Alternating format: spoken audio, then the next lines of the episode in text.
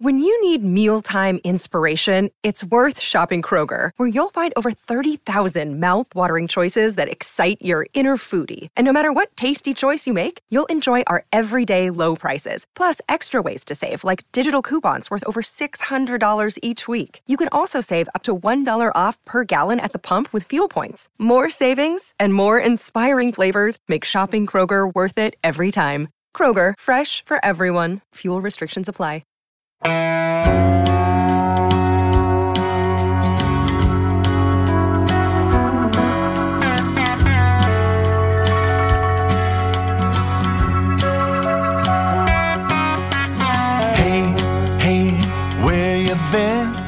Buckeye Talk is about to begin. Hey, hey, hey, come on in. Welcome back to your Tuesday Buckeye Talk from Cleveland.com. Doug Maurice, Nathan Baird, Stephen Means, Jim Knowles, Tim Walton, Perry Eliano, Justin Frye. It's like they're all here because we met them and talked to them for the first time on Monday. Four new assistant coaches for the Ohio State Buckeyes. We got to talk to the four new assistants for like 25 minutes each, maybe 30 minutes each. And we also got Ryan Day for half an hour. So, unlike some Buckeye Talks, lots of new information here. It's funny. Um, as as Stephen had said before, they were been out on the road recruiting for all of January, which is why we're just getting to talk to these guys now. But Nathan, like they they're sitting down having meetings like, okay, who's Jack Sawyer? Like, okay, uh Jordan Hancock, he seems good.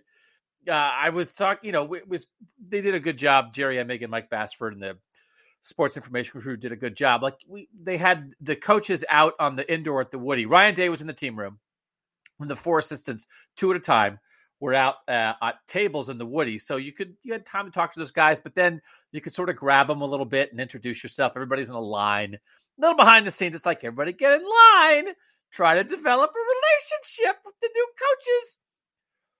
But Nathan, like they don't know who these guys are yet. I was talking to one coach and I was like going through guys and I was like, oh, what am I doing? I'm telling you, it, it's your your players, and it's like, well, you guys know like know more about them than we do at this point because they're like literally one of the things they did on Monday is they went through every single player on the roster as a staff and talked about the guys and how they fit and what they might do. And it's just it's funny, sort of Nathan, to me to sort of think about that that they're starting. These are four assistants starting on the ground floor with this roster. Yeah, I mean, obviously we know that they had been doing you know winter workouts for a while, but that's mostly the Mickey Marotti realm, right? And well, the say, coaches you know, can't even is, be around for that. Like, yeah, right, right.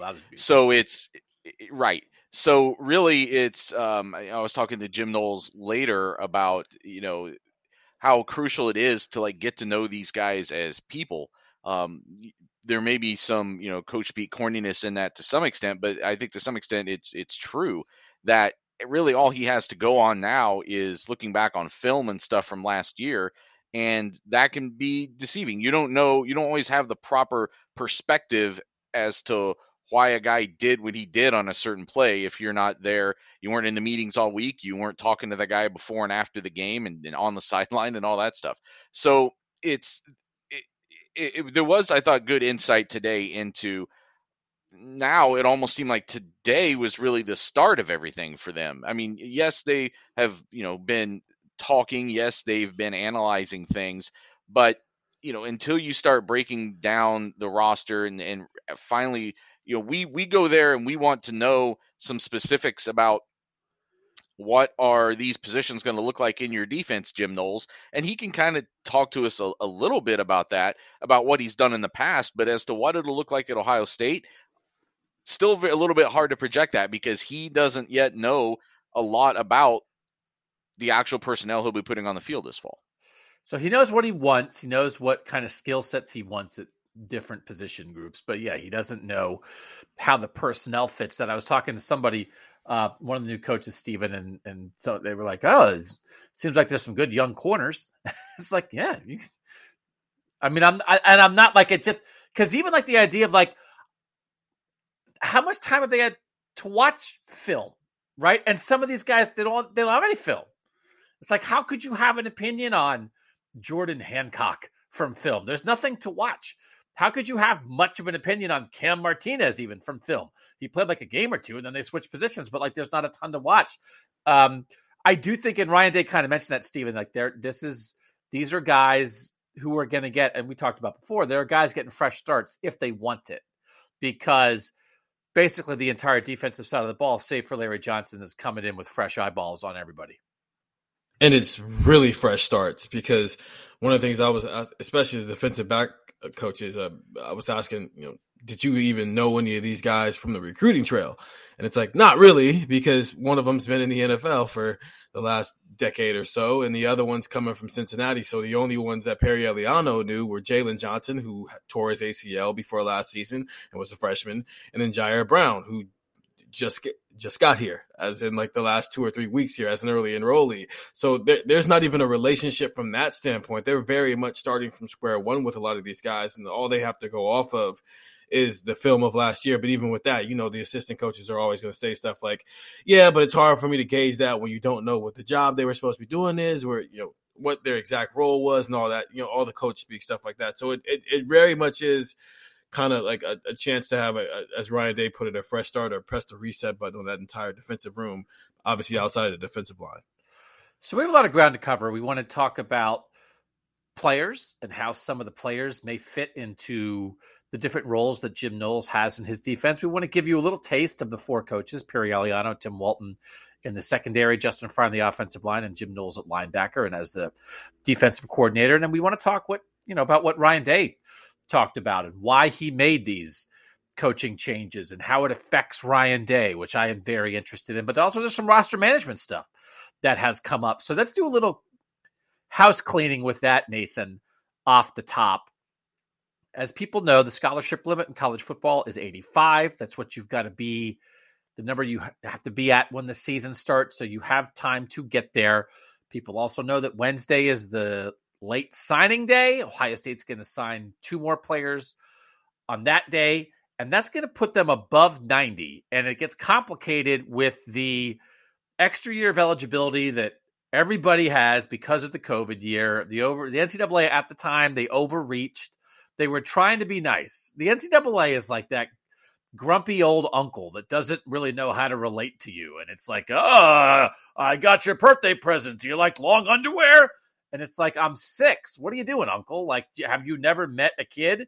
And so then the NCAA, as the mean old uncle, was like, the next birthday, it was like, well, last time I got your long underwear and I don't know what to do with kids. And then they bought everybody a pony. And it's like, well, that's not the answer either. Where are we going to put the pony? Is the pony going to live in the garage? Who's going to clean up after the pony?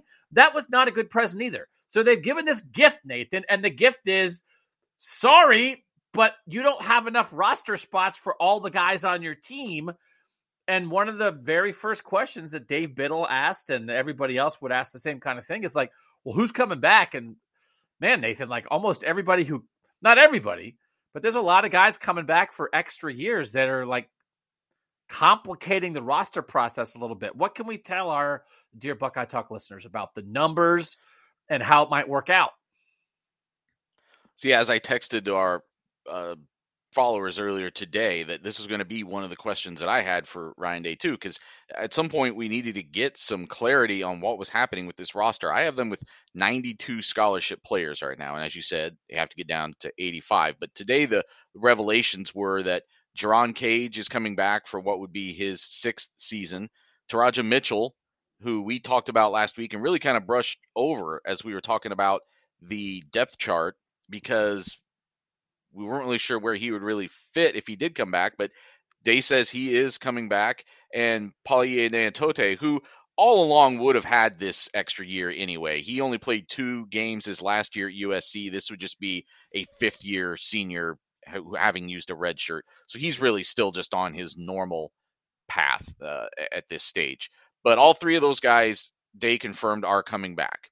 There are some other guys like Taron Vincent. Nobody, I guess, asked about him today, but we've had no indications that he's not coming back. Another guy who would have done four years again would be on like just a normal fifth year thing. And then I guess the other news today was him was Day saying that Sevyn Banks, uh, who has graduated, is not coming back although he then sort of put it out there like I'm having a conversation with his family tomorrow, which I thought was a little bit awkward. Like I wasn't, I didn't know how to read that because like it seems like he's definitely saying he's not coming back, but I don't think he would be saying, "I'm going to tell him tomorrow he's not coming back."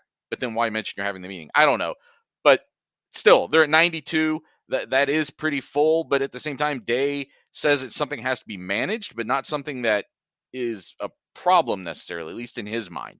That he thinks that this will take care of itself through the portal and uh, so I would expect to uh, a pretty significant number, at, especially a couple of positions where they're pretty loaded up, will probably filter out between now and shortly after the spring. They have like 12 or 13 linebackers for a team that's going to play two linebackers. They have a lot of offensive linemen who have not played, and you don't know exactly where they fit on the depth chart. I've always tried to be a stickler on this stuff because I always felt like it's unfair to push guys out because you oversign. It's like, oh well, yeah, eh, eh, some five star wanted to come. We got a little hot now. Now you got now, now some guy has been here for two or three years. You're shoving him out the door. And there was a time five, six, eight years ago. It felt like well, that was a a bigger issue in college football with the SEC generally maybe oversigning more the Big Ten being a little bit more stringent with its rules. I was very on alert about this with Urban Meyer when Urban Meyer got here. It was like, we're going to hold you accountable on the numbers and we're going to be on alert for guys getting pushed out unfairly and it, it, uh, through no fault of their own. But Stephen, like with the COVID year and all and the transfer portal, those two things combined, and with how much freedom players now have, again, I think every most people have come around on we're in favor favor of players having freedom. But there there there are things that come with that. And Ryan Day on Monday was much more interested in making sure they weren't under the 85 than he was worried about being over the 85 because he's assuming portal stuff. And so then it's like I don't want to like put Ohio State in a situation they're not in yet, but when you know the portal's a reality and guys are going to take that opportunity because they have freedom. Now, if you've got a, I don't, I don't want to be glib about it. I'm less of a stickler on the coaches and from the school standpoint because freedom is here, and then I understand schools wanting to make sure, like, well, we want, we don't want to be at 81, right? So I, I view it a little bit differently. Is that a fair way that, like, I'm getting I'm taking a long time to get to this point. I did podcast for like four days and I forgot how to do it. Five years ago, the idea that they would be at 92 in February and they have to get to 85 by September, I would have been like, what are you gonna do? Because this is seven guys who aren't gonna be here. Are like this this is too much. This is too much attrition to be counting on. But to me, Stephen, right now, I don't think that way. Is that right? Is that the right way to see it? That to say it'll work itself out is fine. You don't feel as bad anymore when you know that the coaches are going to have to have a conversation with a player that is basically them pushing them out of the program. And it's because player free movement, the freedom they have here, they're kind of making some money now but more importantly, like the COVID year that nobody could plan for, that all these players are getting this extra year when they the NCAA should not have done that. So when you have all these extra extra factors, it's like, okay, you've been you served your four or five years here. Like, what you don't need to come back this year. Why are you doing that? So yeah, it's it's fine to. It, it's not so much that you're more on the side of you know the university. It's just that now you understand why certain things have to go the way they go, and there's no like there's no cute way to say Ohio State's got to push out seven guys this offseason. I mean, to me, it's all about the one-time transfer allowance because in the past, when these situations arose, I think it's kind of what you're hinting at, Doug. Like when a when a program would make the mistake, either over recruit or uh, make a mistake on just how good a player was, like the player then bore all of the quote unquote punishment right. of correcting that. They had to sit out the year and go somewhere else. And now by being able to just move directly to another program and keep playing right away, even as a sophomore or junior or whatever, without having to grad transfer, I think that does change the equation a little bit. And I I have always believed to some degree in you're here, you get four years. Like we're not gonna we're not gonna push you out like you get four years here. but we're not guaranteed fifth year. Like you might redshirt, but sometimes it's like, well, the reason you redshirted is because you weren't good enough to play, and now you're sticking around for a fifth year, and like maybe we'll even like I don't know. Sometimes you can medically declare a guy injured or whatever and keep him on scholarship, but it doesn't count against the 85. But like, we're not guaranteeing a fifth year where in year five, like, you're not going to help us. And you know what I mean? Like, I, I, think that's okay too. I think that's okay too. And now we're talking about fifth and sixth years with some guys who haven't played much. I've decided that extra year because so everybody had a waiver last year on the numbers for the COVID stuff, but now the players have the waiver to say, hey, you have an extra year, but the teams no longer have the waiver to say, magic wand, you don't have to worry about the 85. Rather than calling that the COVID year, my children over the weekend were just both they were in the outsiders. It was the, the play that was performed at the at our high school and both of my daughters were in it and, and everybody knows i actually didn't read the outsiders when i was in school. I feel left out uh, Pony Boy. Pony Boy is the main character in The Outsiders. I'm going to start calling this, based on my previous analogy, your pony year. That like everybody got a pony year for the COVID. So are you going to use your pony year or not? The pony's still in the garage for another year. So, Nathan, just because you have a pony year, I don't know that it guarantees that like your school has to be completely receptive to you being at that program for the pony year when they're like, You've been here for six years. You're third string. I don't know what to tell you. Like that's not running a guy off to me. Yeah, and it's it's interesting to see. Well, let's just I mean let's just talk about the actual names we're talking about here because really I think it's it's like Jerron Cage and Teradja Mitchell are two interesting examples of this because I think Ohio State could really use Jerron Cage this season like another veteran defensive tackle, a guy who is more of a true nose that would fit there, maybe at the top or somewhere involved in that rotation. Like I see how Jerron Cage helps this team. And I have nothing against, obviously, Teradja Mitchell. And he actually still played a lot this past year. He finished like sixth on Ohio State in tackles. But as you already said, they've got like now 12 linebackers for two spots. I don't know exactly what kind of linebacker they are going to want for this particular defense as they're arranging it. And is is it I I guess I understand why Teradja Mitchell would want to come back and play another year, but does does it help Ohio State win more games if he plays another year? And so, how are you having those conversations? Those are really the two that that jump out to me. They're sort of both sides of the same coin or whatever. Whereas one of them you you see it is a mutually beneficial arrangement, and I see it less with Teradja Mitchell because last year you could bring back Demario McCall, and there was no penalty for anybody. Right. Didn't couldn't count against the uh, limit, and uh, you know he wasn't being hampered anyway, and he still got to come back and have an, this the experience of, of the past season.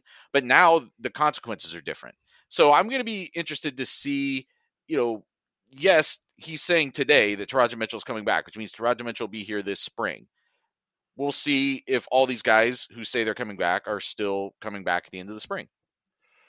And Teradja Mitchell was a captain last year. Like Teradja Mitchell, in his own way, even though he sort of lost playing time steadily over the course of the season, certainly helped Ohio State. So it's it's hard, but we kind of know what we're talking about. Again, like the linebacker room is a place where you just look where it's like I, they just they're they can't have 13 linebackers on for a position where two guys play in the fall when there's seven over the scholarship numbers. So like you just have to look at that room. You have to look at offensive line and some of this stuff. I do think it's okay for now. We'll still be on alert, but it's okay for now to think about it'll work itself out. But the bottom line, Stephen, is once they sign the two who are the two guys that are going to sign on Wednesday? Carson Hinzman is 100% for sure signing. That is guaranteed to happen. Um, Omari Abor, he, Carson Hinzman's offensive lineman, uh, top 150 recruit offensive lineman. Um, that is guaranteed to happen. Omari Abor, top 100 defensive end. We think it's going to happen, and that's been the case with him ever since he committed. Is that okay? Ohio State won the commitment. Can they actually win the battle to sign this kid? And so, as of right now, there's reason to believe he will sign, but it is the one that you know you kind of want to hold your breath a little bit until they actually get that piece of paper and the facts and Hero Kanu signed like uh whatever. He signed during the early signing period, silent commit just because he's a teenager and wanted to actually announce at the All American game, which kind of sucked because he didn't actually get to do it because he ended up testing positive for COVID, so he had to do it from the hotel room down there in San Antonio. But yes, he is already signed, which is why Ryan Day could talk about him today. Which is why they're at 92. Yes, yeah, it includes his, those two, the two guys who are not yet in the class. They're in yes. the 92 that we're counting, so that's not going to push yes. them to 94. Go ahead, Nathan. And I just want to point out to people that there are a couple of little wrinkles here that if Ohio State was really up against it, like Mitch Rossi, he went on scholarship last year. Uh, Day wasn't asked today, but like I, I, I think there's a situation where he wouldn't necessarily have to be on scholarship this fall. Like that could just have been a one year thing if they're really yeah. pressed on the numbers. If they get down to 86 and opening day is coming up, then maybe he doesn't get to be on scholarship. It wouldn't come down. It wouldn't be that close to the season, but you know what I'm saying. So they have some flexibility on a cup on at least on him, but it again, it, it there is gonna there's definitely gonna be attrition that's gonna bring this number down. I really, I'm out of practice. Like, exciting news. We finally got to talk to four assistants, but let's obsess over scholarship numbers for 15 minutes first before we talk about the new guys. Let's talk about, I want to talk quickly before the break about how guys are going to fit into this Jim Knowles defense. So, Jim Knowles is here. We've talked about it we got, I thought, a decent amount more clarity. I tried to ask a question, even like I asked it wrong, and he kind of answered a thing that I didn't mean, and then Landis had to jump in and save me. I tried to ask about like a safety. It was it, it was slightly informative. I asked about a linebacker safety hybrid position. And he said, I think you mean the linebacker defensive end hybrid hybrid position. But I didn't. I meant like that box safety, bullet, whatever. But like it's pretty he doesn't think about that position that way. That's why he answered that way. He just thinks of it as three safeties. Because Landis said, Well, what do you mean? What are the three safety roles? And then he explained that. So the idea of that other the only hybrid is defensive end linebacker. It's otherwise it's two linebackers, three safeties, and two corners. And we did get a little information about that. And the, the one of the conclusions feels like to me that Kourt Williams is going to be a linebacker, and it, um, it hurt Nathan's feelings. He he brought it up and he said, "I told you guys you was going to be a linebacker, and you didn't listen to me." So Nathan, you can talk about this because it feels like any idea they're looking for two deep safeties, and the the other safety is like a slot corner. It's more like a slot corner. They want coverage, man coverage skills in the slot from the third safety the boundary safety deep is going to have some more run cut, run stopping responsibilities, and you can even watch a Jim Knowles defense. That safety is often sort of moving towards the line of scrimmage at the snap, even though he starts deep. And then that leaves the second deep safety as that center field, field safety, you know, Jordan Fuller type of thing. But it feels like Nathan, like Kourt Williams doesn't fit really any of those three safety spots which means he's probably a linebacker, which brings the linebacker count to 13 bodies for two spots. Yeah, I think the important thing, the most important thing he said about those safeties was that that nickel back safety, for lack of a better term, what would have just probably been called a slot cornerback three years ago in a cover safety in, in Ohio State's parlance, that that position does not really have run defense responsibilities they're mostly there to match up with slot receivers. And we talked about this when we were going down the depth chart. Like uh, somebody's going to have to do that job, and that the way that they he structures it, that doesn't fall to the cover safety or to the to a strong safety coming down and playing in the box. It's it's just a different way of looking at it. So I, now I did not predict. I think I I think I predicted Kourt Williams as a starter in my depth chart thing. So I'm not not that offended because it was just like something I brought up in passing. Like, hey, we might want to though keep in mind that if they want to go with this kind of athlete at that spot, Kourt Williams has to go somewhere else, and that does seem to be a place where they should at least give him a look because you're right. Like it, it, they'll do a lot of really interesting things with the safeties. You know, they'll line they'll line them all three up at the same depth. It, it's, it's a lot of stuff about you know disguising coverages, and he got into that a little bit today. And they do that with those safeties, and I think that what Kourt Williams is as an athlete, what he is as a body, and what he the way he was kind of coming on last year like look at him even in the Rose Bowl like why was he on the field to start the Rose Bowl it was because he's there to stop the run and those two deep safeties do a lot of that. But I agree with you that that doesn't seem to maybe be um, his most natural role. That it, as I'm, I'm just considering Kourt Williams, like, does it make more sense to have him there or make more sense to have him at like will linebacker or that kind of depth where he can be much closer to the ball and and maybe do more of a variety of things for you. All right, we'll take a quick break. We'll figure out how to podcast again. We'll come back and do more on all this stuff on Buckeye Talk.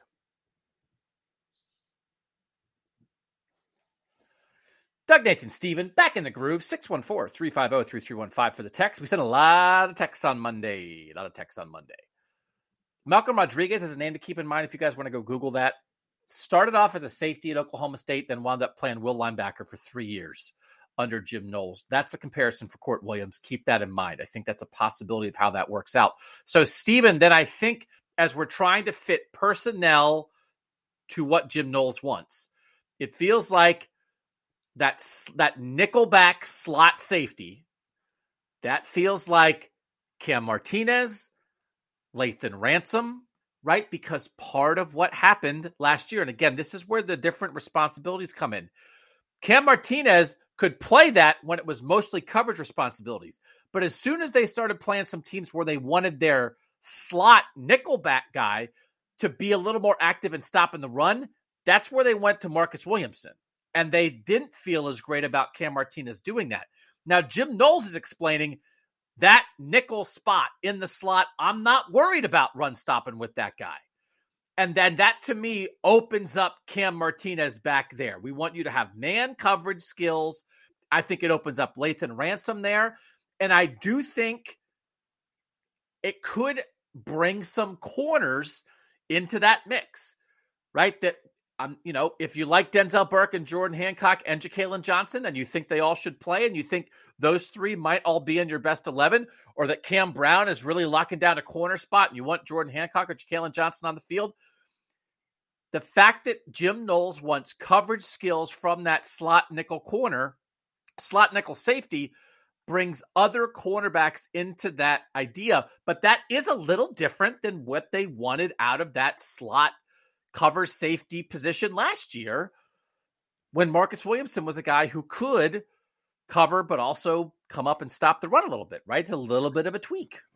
Yeah, but also, even if they did have kind of the same philosophy with that cover safety position as they did last year, late uh, Cam Martinez is now a year older and he's been playing defensive back now for three years. So maybe he's just getting better at stopping the run in year three than he well, would have been. I just don't think he's starter. As, but that's I don't not, think they think he's physical enough to stop the run. I think they're yeah, which is which which is fine. But uh, I do think this is an opportunity that, and I don't. I mean, Lathan Ransom's not going to be participating in spring practice. He broke his leg, so he's not going to be participating. But I do think that when we get into spring football, there is a chance that the first team cover safety or whatever they end up calling that that slot corner safety position now that Jim Knowles is here. Tanner McCalister is probably going to be with the first team.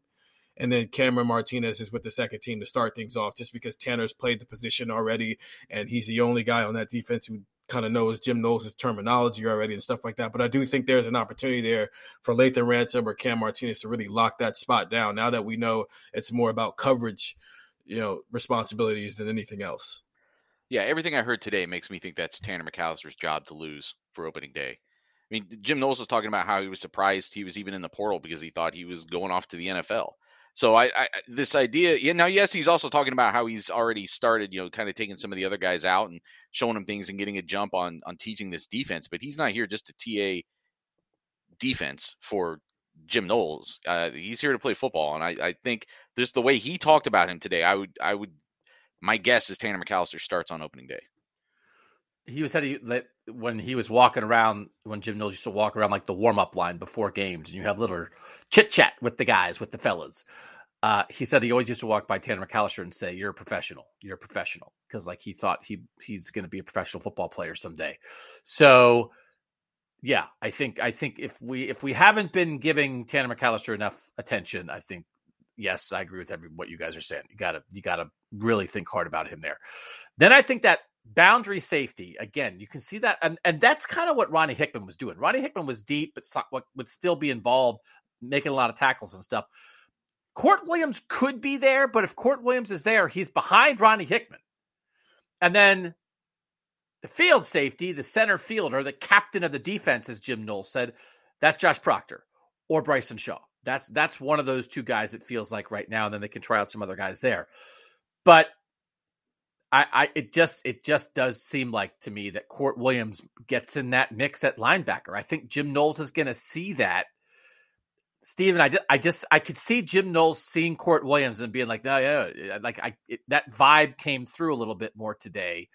Um, that that guy might just be a linebacker in this defense, and that Malcolm Rodriguez, five eleven, not the biggest guy in the world, but I think Jim Knowles liked him in space. I think he was smart, and I think Kourt Williams is is both of those things. And I could see I can see linebacker being where he settles. Ohio State, I don't know, intentionally is making like linebacker the most annoying thing to watch this spring because they're uh, with adding Cade Stover to that mix, adding DeaMonte Trayanum to that mix after he's been playing running back his entire career, all the young guys they have, they didn't lose anybody in that linebacker room. They just didn't play that well. Then you added all these other factors, and now if you want to throw Kourt Williams into that mix, um, it's going to be really interesting the next time we talk to Jim Knowles during the spring when we also have like that'll probably be the day we also talk to the linebackers. So by then he'll have some type of gauge of what he has in the room. Some of the guys will know what they're doing out there. And so we can really get a gauge on how this is going to work and how this is going to look and who actually might play. Because there's a lot of names and not a lot and not a lot of answers that he could give today, especially since this was the first time he was really around anybody in that room. All right. So then uh the defensive line um this Leo spot. I was going to ask him like are you guys how do you how do you pick names? How do you pick the names for your spots? What do you think, you know, what do you think you might name the spots at Ohio State? But I decided to be a professional and not ask that. This so talking a little more about this, this, this is the stand up rush end spot. It's you take one of your defensive ends and you stand them up and you move them around. And I got more of an impression today that this is truly like the key spot for the defense because I, th- I think Jim Knowles believes in the versatility of that spot. That person has to be able to stand up and move and operate in space. But I also think you need somebody with a big, high, big time football IQ at that spot because Jim Knowles wants that spot to move around. And he talked a lot about not wanting the offense to know what you're doing. And I think the number one way that Jim Knowles that he, he was sort of saying like I, we want the offense to take a couple pictures of our defense and like we might look like this, we might look like this, we might look like this. But however we look, you have no idea what we're going to do once the ball snapped. He wants that stand up rush end to be a pain in the neck for teams that run zone read. He wants that to be in the head of the quarterback as he's trying to figure out pre snap what's going on. Clearly, that's where you get a lot of your pressures. And I think it is a load for that position to carry. He did confirm, as you had previously mentioned before, Stephen, and I was certainly skeptical about it. That position can come out of a linebacker room or come out of a defensive end room. But to me, with as this this roster is situated right now, with the players they have, you've got to be getting Jack Sawyer, JT Tuimoloau, and Zach Harrison on the field. And if they're all playing like one defensive end spot and that spot's more like a linebacker, then it's like, what are you doing? Those guys aren't going to be getting enough snaps. I know Jack Sawyer is is a name they are considering for that spot. I'm sure Zach, I would imagine Zach Harrison is in that mix too. But Nathan, I got a better read on how really important that spot is. And that guy is just going to be jumping around trying to get in the heads of quarterbacks and offensive coordinators. And it's not just about, you know, put your hand on the ground and get after the passer. Now you're going to be rushing the passer a lot out of that, but you really are going to be a key in confusing offenses.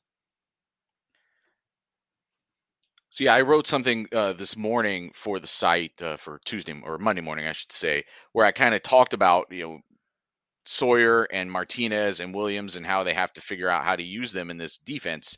Uh, as we the same way we talked about them on the pod, and I found a um, another podcast that that Knowles had done with someone, and I'm forgetting the name of it now, and I'm trying to find it. I, I, can't remember exactly for sure, but it was it was a very X's nose podcast where he talked about what he wants from that position, and basically he said, and again he's talking from a very Oklahoma State perspective, but that you it doesn't have to be um, a super dynamic player. It's more about a a guy who can make plays and a guy who is smart and a guy who is you know assertive or, or whatever.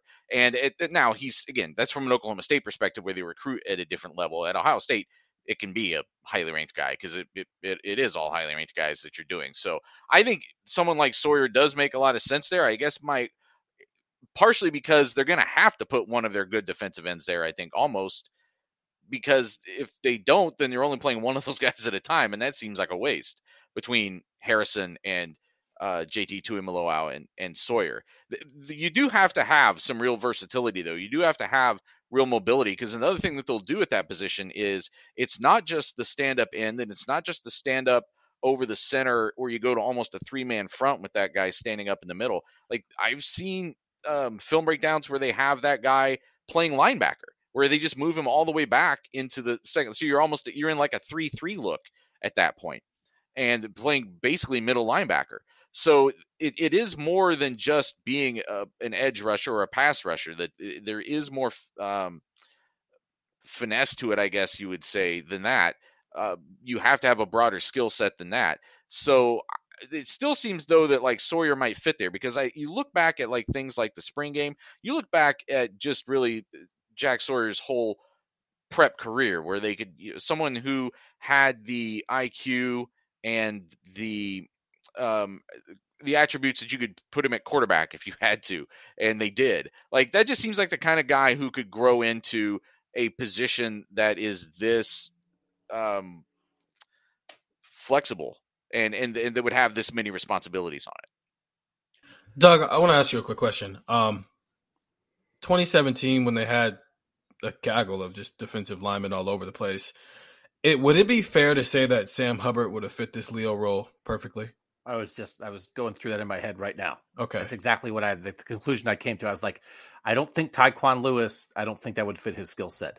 I don't know Nick Bosa. I don't think that would fit his skill set. Jalyn Holmes was more a tackle than than a guy like that, but I think Sam Hubbard could have done it.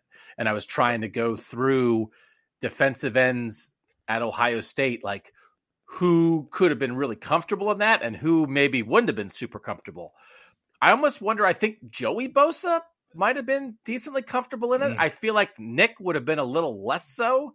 Um, like I think Chase Young would have been comfortable doing it. They did but, it with him in the Wisconsin game, kind of when they just had him standing up and said, "Pick your gap and go have fun." But, but you yes. you have to be careful of like sort of what you're saying, Nathan. Like part of this is not that you're a decoy, but it's that like you're sort of filling a role to be confusing. But you also want to make sure that, like, if it's Chase Young, that that guy is also able to get to the quarterback mm-hmm. as quickly as possible on most snaps. However, you're doing that. So, like, I don't want Chase Young at middle linebacker on some snaps, but I do think you've got to have good feet and you've got to have a football IQ. You can't be as much about sort of straight power pass rushing. So, there clearly have been guys who would have fit that, but I think there have been guys who would not have fit that. But Hubbard, I think, comes to mind immediately as a guy who like played some safety and played some tight end and played like, which makes you think maybe Cade Stover can do that. But again, I actually think Zach Harrison could do this. I do think like football IQ. I think Zach Harrison has good feet. I think he fits both of those. He's a big physical guy, but I I think he could do it. Like I, I I'll be maybe this is like maybe this unlocks Zach Harrison. But I the thing that that in in sort of chatting with Jim Knowles a little bit is I got a better sense of sort of how that kind of unlocks a lot of what he wants to do. Because Nathan, you heard that that just him sort of generally talk about the idea of like, I feel like I am I want to be i don't know that i'm paraphrasing because I, can't, I don't have the right words right in front of me but like i'm trying to get in the heads of offensive coordinators mm-hmm. and that i want them i want to show them something and then have them have no idea what we're going to do with that look. So if you have that stand up rush and Leo guy who's floating and okay, here he is now. He's lined up between between the center and the guard on this snap. Well, what's he going to do? Well, he might rush right behind the defensive tackle. or he might back off and go into coverage, or he might delay and then come through, you know, come around the edge or whatever. I, I think Nathan, that's that's where a lot of the confusion is going to come from. And, and that's what everybody tries to do. But Jim Knowles stated that pretty clearly of like, I'm trying to mess with people. And a year ago, when the season started, one of the main things with the Ohio State defense was it's too static. It's not confusing anybody. And this guy's all about confusing people. Yeah, and he brought up the whole like, hey, I've put in my 10,000 hours. And you can tell that there is a, he doesn't seem to me like a cocky guy, but a guy who has some, it's not even like, I don't know if confidence is the right word. It's just clarity. I feel like he's been doing this so long that he feels like I know what I want a football field to look like to really uh, mess with other guys, to really cause problems for the guy that I'm going up against, the offensive coordinator I'm going up against, the quarterback I'm going up against. And it's going to be really fun, I think, to watch what happens here in these uh, leading into August and really once the season gets started and how they try to do that. I definitely got the vibe from Day. Uh, we haven't really talked that much about what Day was saying about all the decisions that he had to make and how he went about them in this past, you know, month or so. And he said something along the lines today of just I, I want I want to have a system and people buy into system. that system or a, something along those lines. And it made me wonder if like everything that we were who were observing that defense last year talking about like well they need to be less predictable they need to be less static they need to do this and i think they tried to do those things but it wasn't set up to maybe very effectively do those things. That wasn't what that defense was built to do and when they tried to adjust on the fly it, it wasn't going to work eh, quite as well. So that's what I think Jim Knowles is here to put together this skeleton, this this tree trunk that then everything more easily can be manipulated off of. By the way, it's the X's and uh, it's the Gap Down Backer podcast. There's like a 45 minute podcast of Jim Knowles, and it's all just uh, almost all of it is just X's and O stuff. Him talking about why he does things and how he does things, and it, it's a it's a pretty interesting listen. So this this is not something that was said today, but it is one of the things that, uh, to me, if you were looking for sort of a defining identity of Ryan Day's tenure here, I, I don't. He said it early on here, um, and it always stuck with me. And it was sort of about the offensive side of the ball, but I think it applies to this Jim Knowles situation talking especially about coming from the NFL. Jim Knowles didn't come from the NFL, but he's doing a lot of stuff. It's complicated for the coaches, simple for the players. That you want a multifaceted scheme that people cannot decipher, but you want clarity in the responsibilities for the players, each of the 11 players on the field, and you want to teach them clearly so that there's no doubt about here's what you may have to do on this play you might have to do this, you might have to do this, or you might have to do this. But we'll worry about like all the way all these different things are fitting together. And I think Ryan Day, that's eh, super important about how he wants to run offense. And when we talk about what Jim Knowles is doing here, it feels like it's that. That it's like once they figure out who the Leo's going to be, whether it's Jack Sawyer or Zach Harrison or Cade Stover, they're going to drill that guy and they're going to say, here's all the different things. And that guy's going to know his job. But the end result is it's going to look crazy to us and it's going to look crazy to the other quarterback and it's going to look crazy to the other offensive coordinator.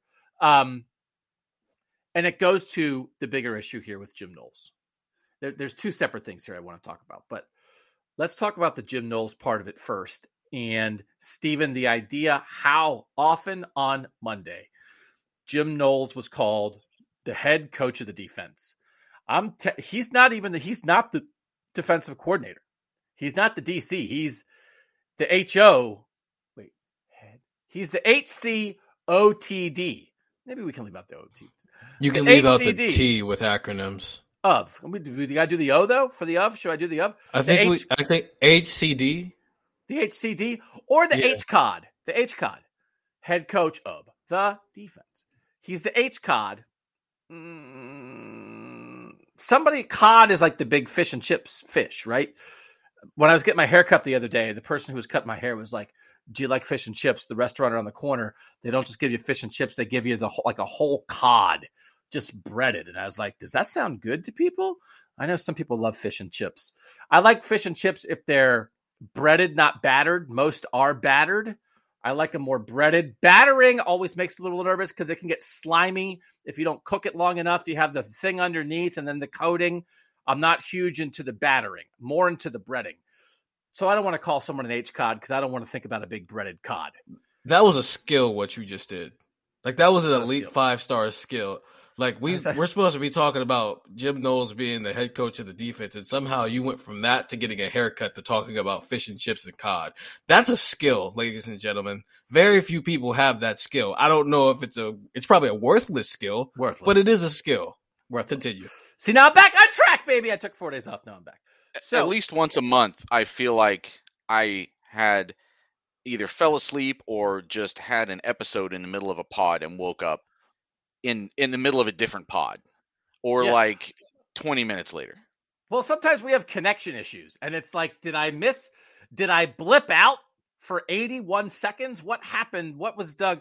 So anyway, head coach of the defense, Stephen, that is different than defensive coordinator. And Ryan Day said it a bunch of times. That's what he wanted. That's clearly what they have in Jim Knowles. We're not surprised by any of this. You're paying the guy $1.9 million a year. He's been a defensive coordinator for a long time. He had one of the best defenses in the nation last year at Oklahoma State, and everybody wanted him. But, Stephen, I was still struck by it on Monday. I was struck by how much that was emphasized. And I think I don't know what the right word is, but it re- it confirms what I thought I had been thinking that I think Jim Knowles is potentially the most powerful, influential, has the greatest responsibility of any assistant coach that I have seen at Ohio State since I got here in 2005.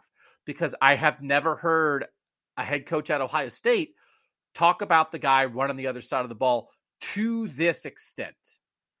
And what do we think that means, Stephen? Is it a big deal or is it just a different way describing the guy who runs the defense? It's an intriguing place for a head coach to be, even if the head coach is going into what is now year four of him ever being a head coach, which is part of how we got here. Um, how we got to a point where Ohio State's basically running the real life version of Remember the Titans, where Day is Herman Boone and Jim Knowles is Bill Yoast, and it's just like worry about your side of the ball and don't come over here. Um, but I think it's necessary for where Ryan Day is in his development as a head coach, where he's still very much just an offensive mind who is, you know, slowly, slowly making his way towards CEO status. And it might work slower than we're used to with head coaches in general because he is so young. He's still in a place where if the, de- let's just say against Notre Dame, the defense gives up 35 points and the offense scores 55 he's still going to be in a place where he's like, well, the offense did its part, the defense didn't do his their job. It's on Knowles. Go ask him those questions. Um, I don't know if it's good or bad yet. Let's see how this all works out first. But I do think it's a necessary place for Ohio State to be when you've got a head coach who's this, you know, still kind of wet behind the ears at the job. So we had texters 614 350 3315, two week free trial three ninety nine a month after that, asking this offseason about like does Ryan Day have too much on his plate? And I thought Ryan Day last year did. Um, when you are the head coach, you're the offensive play caller, you're the pseudo quarterbacks coach, and then you also are having problems on the defensive side of the ball, and you have to be more involved with that. And then you also throw in COVID, the transfer portal, NIL, all this stuff, head involved in recruiting, all those things. It it is a lot, and I thought he got stretched last year, and and I think he would agree with that. And so then, well, how do you shrink your responsibilities a little bit? And I thought that could have gone one of two ways. And I and I asked Ryan Day sort of a series of questions Monday in the news conference trying to get at this because we had speculated about what do the promotions of Brian Hartline and Tony Alford, the passing game coordinator and running game coordinator, mean? Is that Ryan Day? taking some stuff off his plate. And when I asked that, Nathan, it was like, no. it was like, we need other programs want to steal our good coaches. So we're going to give them a title bump and we're going to give them a pay raise probably. But it Ryan Day did not say, and then as a result, I'm going to let them be much, much, much more involved in the play calling. That was not the deal. It was the decision, and I think this is Ryan Day, but I also just think it's what sort of like Ohio State thinks is the best for the football program. I don't think Ryan Day is backing off on offense at all. I think he's going to coach the quarterbacks just as hard. I think he's going to be as involved in the play calling just as much. But the change was I'm not going to think about defense like at all. And that's not that different. Jim Tressel didn't think about defense all that much. Urban Meyer didn't think about defense all that much. But this is really stark. And that was the choice, Nathan. Right. I don't know that even Ryan Day just made that decision himself. I think it's like you, everybody involved, you holistically evaluate the program. And the decision is lean into Ryan Day's offensive acumen. That's the reason he got this job. It's an offensive world. Everybody wants offensive head coaches. Ohio State has one. Why wouldn't you take advantage of that and hire a head coach of the defense? So I do think it's not that his plate got smaller, it's that it's not as full. Right? This it's not it's not the Thanksgiving buffet where it's pouring off the sides. Smaller portions for Ryan Day. But it's it's just hand over half the ball Nathan, is that is that the fair read on this? And if so, was it the right decision? If Ryan Day was going to take something off his plate, hiring a head coach of the defense was that the way to go? Well, let's not forget the problems and the, the defense ran into. I mean, he he he's talking about the defense in a different way. Two years ago, when we when when they were hiring, when Jeff Hafley leaves and they're hiring Kerry Coombs to come in, and we're asking like, is it you know what are you gonna what kind of what's this defense gonna look like? And he'd be like, hey, no, this is my defense. And I think he literally said that sentence. Like, this is I'm you know I picked this defense. This is the defense I want. So to some extent, he was putting that on himself. It wasn't that it was um, something that he then had to come take on later in emergency. Like he was involving himself in the defense to that extent. So I think that is maybe where there's been maybe the biggest change is that he and I think it is the right move. I think if you are going to be this involved in the minute machinations of the offense and the game plan each week and calling the plays on Saturdays, then you have to push that off on someone else. You ultimately have accountability for who you hire to do that and the players that you bring in and all of that stuff. Ultimately, you're still the head coach and you know the buck stops there. But to to um, de- delegate that responsibility to him, I think is the right answer. And you can draw a through line from the press conference that we had last year after the Oregon game, where Ryan Day was sort of um, beside himself about the fact that he was having to spend more time with the defense, to the interview we had today with Jim Knowles, where he said, um, I, I was brought in, you know, I, he was talking about accountability that was a big word that he mentioned a couple times. He was talking about I'm here to to basically I'm here to put together a defense that Ryan Day doesn't have to worry about. Uh, those, I mean, you could tell that that was part of the interview process. I think that that's been something that's been on Ryan Day's mind that he had to just get that stuff out of. He had to become untangled from that on a day-to-day basis, and I think it is the right call. If you're going to be that involved with the offense to that extent, if you're not going to de- de- delegate any of the offensive stuff, you have to delegate all of the defensive stuff. I can only imagine Ryan Day and, and Jim Knowles on a Zoom call, and Day just goes, I don't want the media asking me defensive questions anymore. So make that happen as well, soon as possible. But, and I know that's a bit hyperbolic, but it's just interesting. But I do think part of the back off from that, and he just, I'm only saying this because he brought them up by name, is it seems like it took Ryan Day two years to realize he doesn't have Chase Young and Jordan Fuller on this roster anymore because that was the example he was using for part of why he backed off of that. It's like, I mean, we off of his style of defense, of off of that style, single high four man. Yeah, it's like one Jeff Hafley's not here who brought that style from from the San Francisco 49ers who have the four down front cover three single high safety. That's basically that was basically a Jimmy Garoppolo mess up away from getting the two Super Bowls in the last three years. And so yes, it's you want that when you have Jordan Fuller as your free safety. It's easy to just be simple and you know stagnant defensively when you've got Chase Young in the backfield every single time. And you're probably thinking, okay, we're just, you're going to lose those guys, but the defensive line is still going to be really good, and you're just going to find the next Jordan Fuller. They never found the next Jordan Fuller, and something that we everybody in the world seemed to realize except Ryan Day was that Chase Young is a one of one, one of a kind defensive end. You're not going to have that every single year, even if there was a run of those coming along with Bosa, Bosa and Chase Young. And so when you realize that and go, we don't have the same type of talent to run that same type of defense, it's a little easier to back off this idea that we have to be single high safety, and the only thing that has to stay is the four man front. When we had Diante Lee on this podcast a couple years ago, before Diante Lee shot into the stratosphere of X and O breakdown, he's one of the best guys in the country right now, working at PFF and doing podcasts.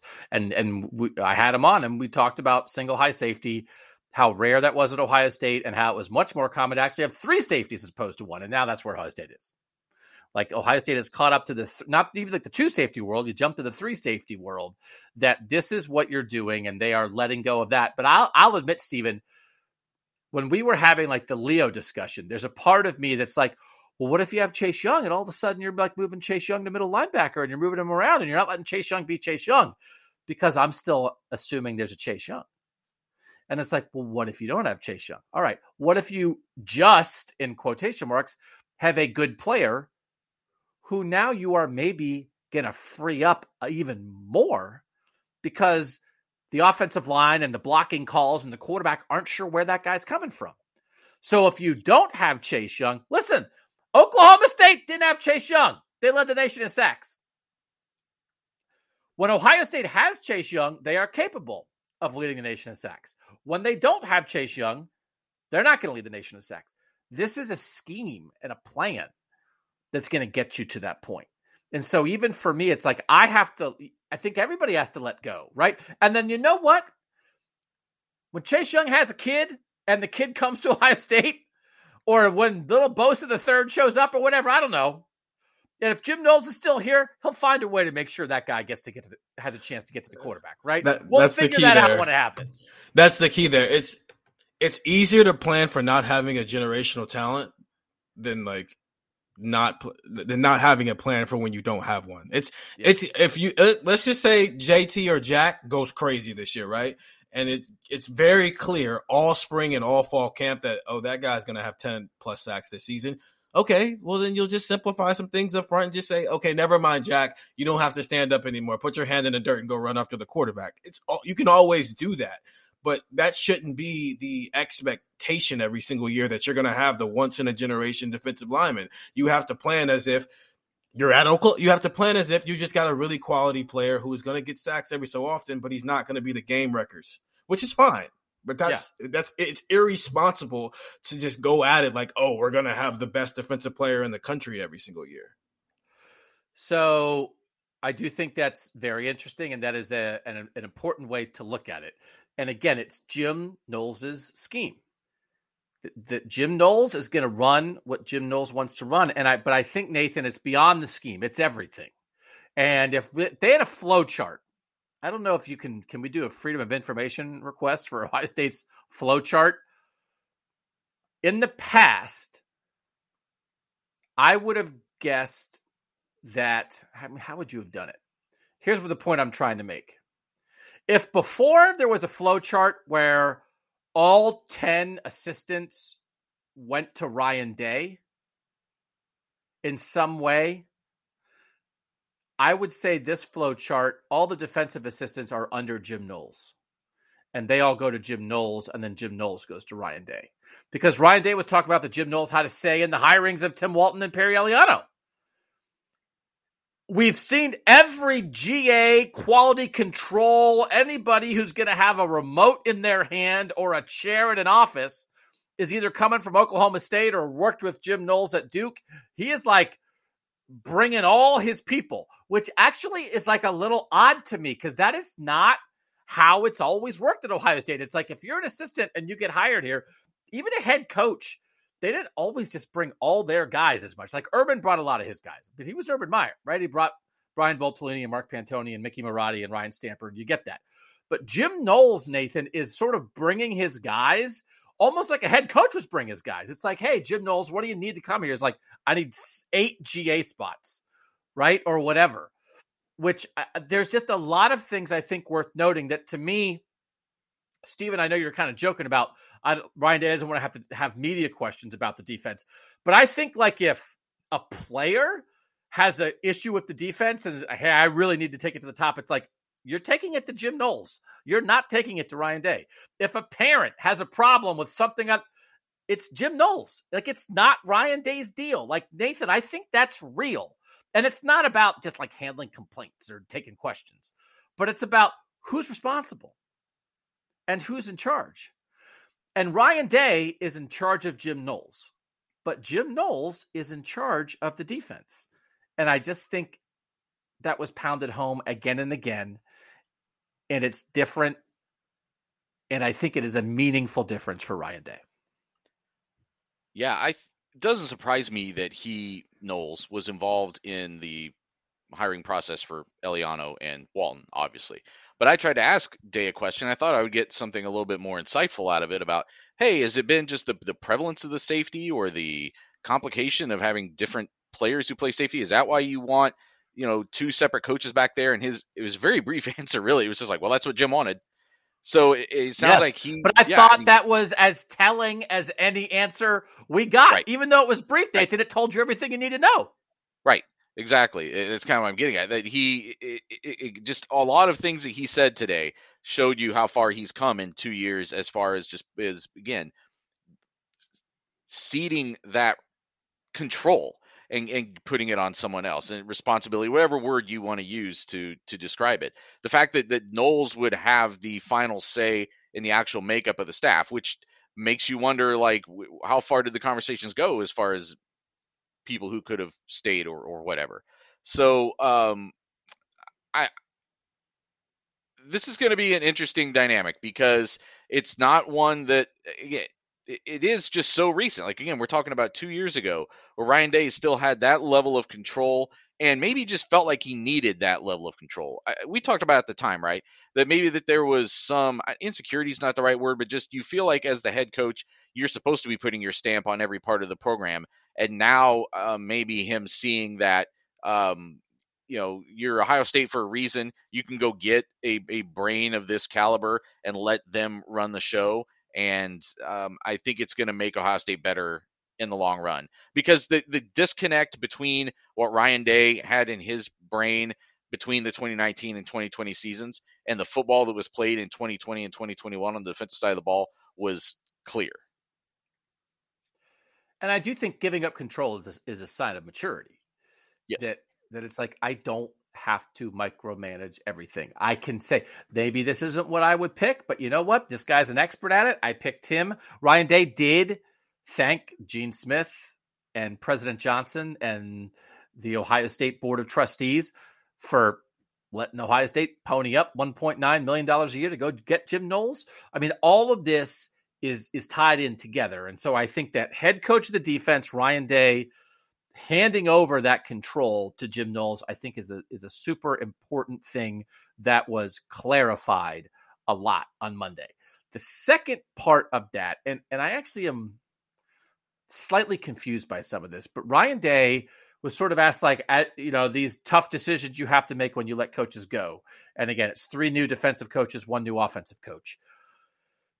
And did you think about anything else? And he sort of said, you know, he sort of admitted, like, yeah, I mean, I did give a little thought to sort of like tweaking, you know, more than overhauling. But he sort of was like, I need, like, we need a clean slate. And they had a clean slate when he got here, Stephen. That he, like, I'm, eh, he inherit when when Ryan Day took over, he hired four new defensive assistants because he hired Al Washington, Greg Mattison, Matt Barnes, and Jeff Hafley. And the only holdover was Larry Johnson. And then Hafley leaves after a year and they replace him with Kerry Coombs, and away we go. But I don't I don't know if he considered that. Like Mattison was sort of like, even though he wasn't here under Urban Meyers, kind of like an urban guy. Even bringing Kerry Coombs back was a, a kind of a callback to the past a little bit that Ryan Day had known him. Um, it feels like he's viewing this kind of as like almost like a defensive redo.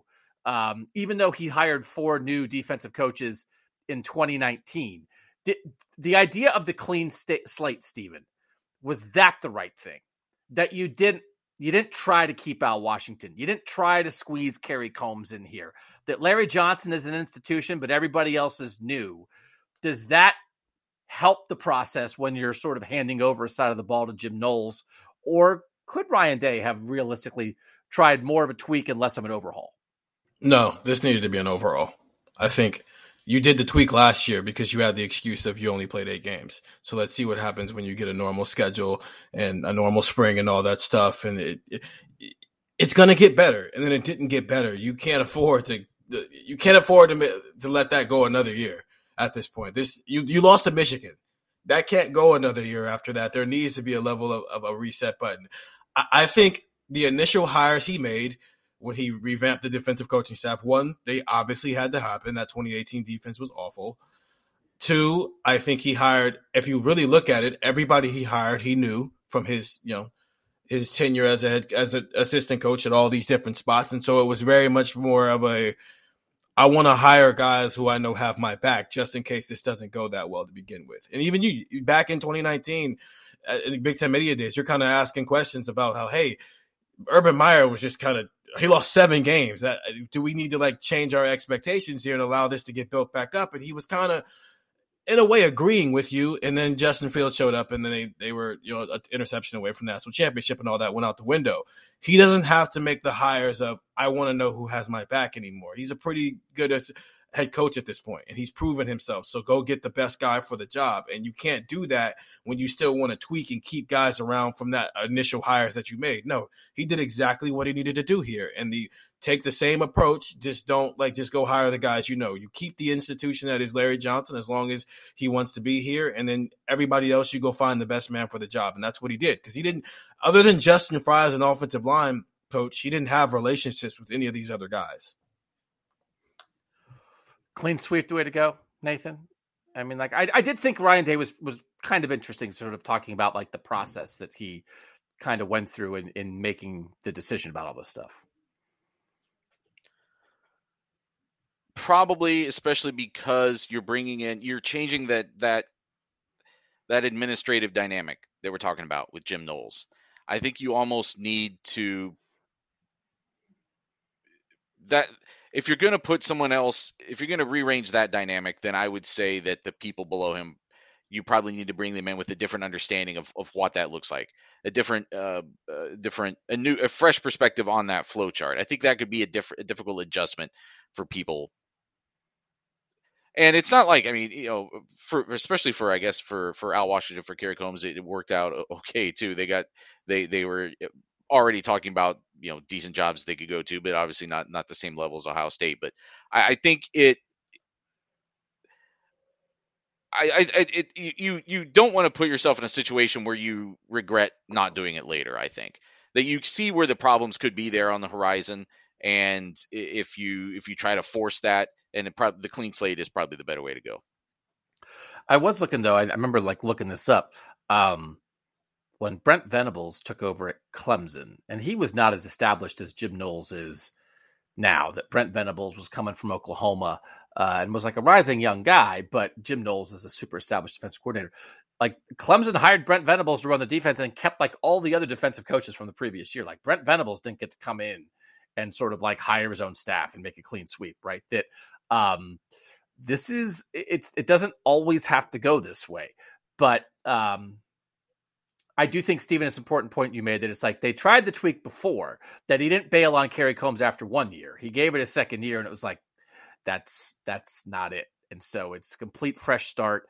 And here we are. And I I did think it was interesting. He was talking about looking for Jim Knowles. He said he talked to about seven candidates. I think was the number he used for defensive coordinator. And from what I understand, all of them had defensive coordinator experience. And that was another thing here that even Jeff Hafley had not been a defensive coordinator full running a defense like before he got here. And that worked. And then Kerry Coombs had never done it. And then it didn't work out as well. And it was like there was just not going to be like Nathan, he's not, there's no, they're not leaving a crack here. Like they're sealing up the doorway, right? Like this is, they hired the most experienced guy, gave him complete control, gave him practically $2 million a year. But they were going to look at at guys who were doing it now and I lo- I love the hires. I, I give a lot of credit. Again, like Jim Harbaugh, even though Mike Macdonald just left, came for one year to Michigan, like reset the defense for Michigan, helped them make the playoff, then left to go back to work for John Harbaugh and be the new defensive coordinator at the Baltimore Ravens. That's a that's a hire by Jim Harbaugh where there's no guarantee there. It's a home run. Like you get a little more credit when it's out of the blue. And everybody sometimes you want to get make the hire where you get all the credit for it. There's not a ton of credit for Jim Knowles. You threw money at the most obvious guy, but like there's like they just weren't messing around, Nathan. And I, and I think you have to sort of appreciate that that we're we're only talking to people currently doing the same job very well at other good college programs. That's the threshold. That were those were the qualifications to be Ohio State's defensive coordinator. Be doing that job currently at a program not quite as good as Ohio State. And they wound up with a guy, as Jim Knowles said, who they, Oklahoma State like practically made the playoff. So Oklahoma State was as good as Ohio State this year. But I thought that was that's a pretty clear thing. I think that was all part of this too. Yeah, I mean, as much as Jim Knowles wants to insist, and I understand where he's, where he's coming from, that Ohio State's not far away, and that there you're not having to reinvent the wheel here to make this a good defense. Eh, when you're making a decision that is um, is a correction, then and I, I feel it, and it doesn't this feel like Ohio State needed to make a correction to its defense in a different way than Michigan had to make a correction to its defense a year ago.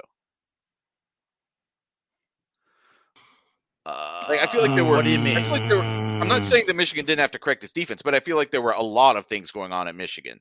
I don't think everything was falling on the defense the way it is at Ohio State, where people look well, at it Don, and say they had a, they made a fundamental change in approach. I think. Yeah, with Ohio State, Jim Knowles just seems like what Ryan Day wants to do defensive. What Ohio State was trying to do defensively last year, Jim Knowles is just better at it clearly than what Kerry Coombs was if that makes sense. I mean, like it's not like they're going from we're only playing man and now we're only going to play zone the way that Michigan did.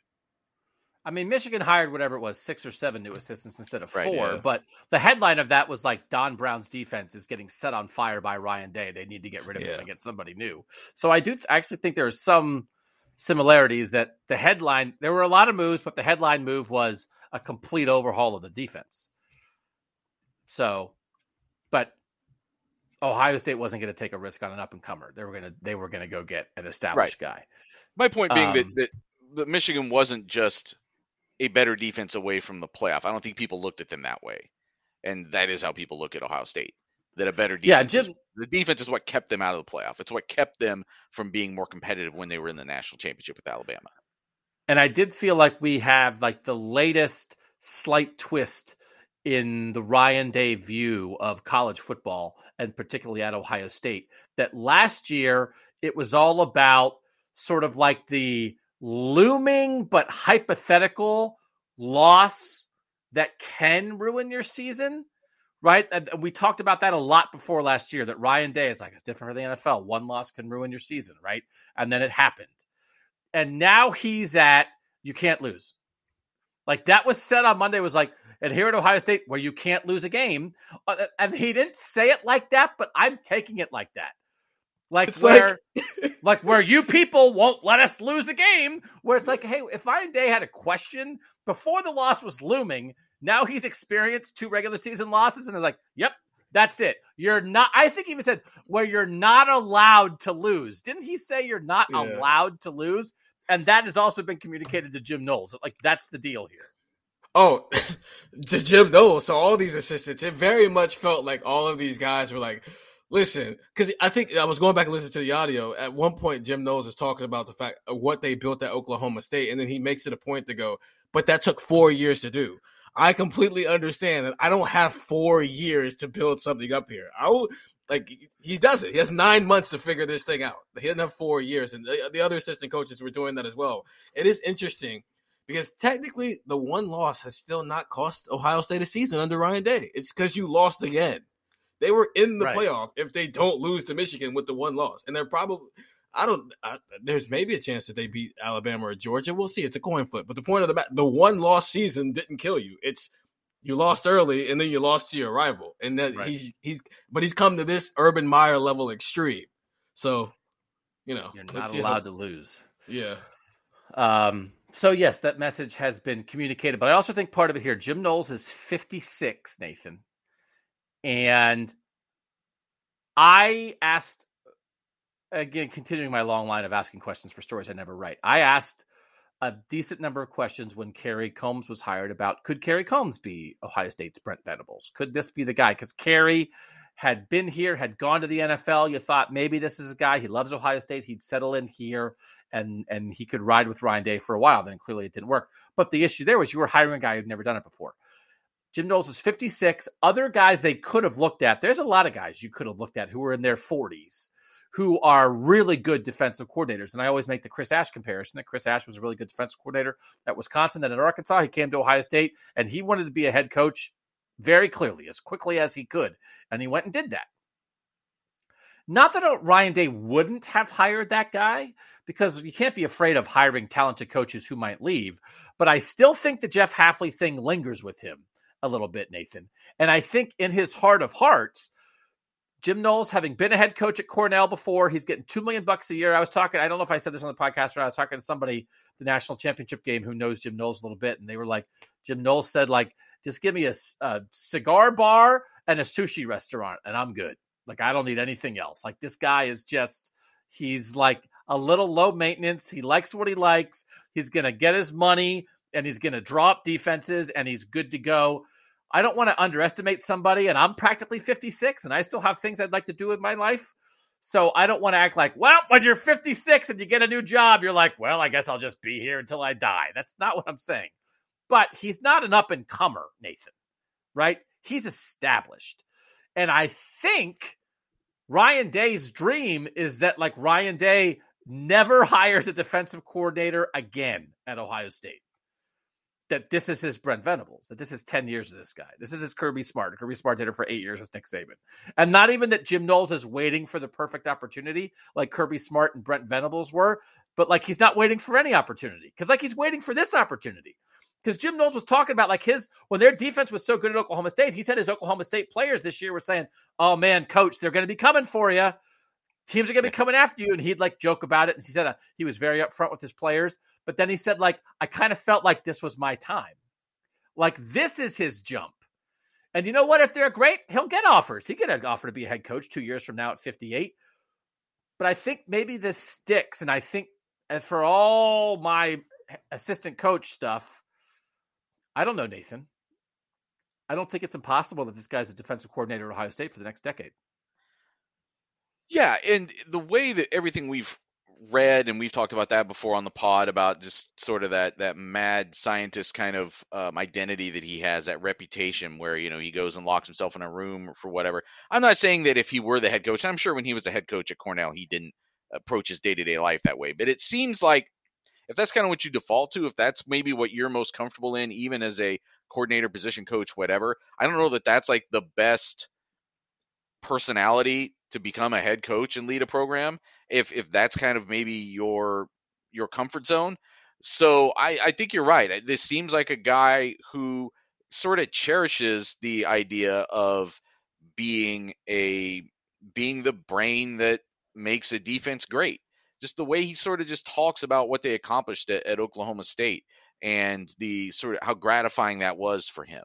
So I I think you're right. I think this could be a, a long term hire. It could be one of those hires that um, th- whether it's long term or not, I mean, does, is he the kind of guy who's still here when Ryan Day is having to make his next big decision about a, a potential big change?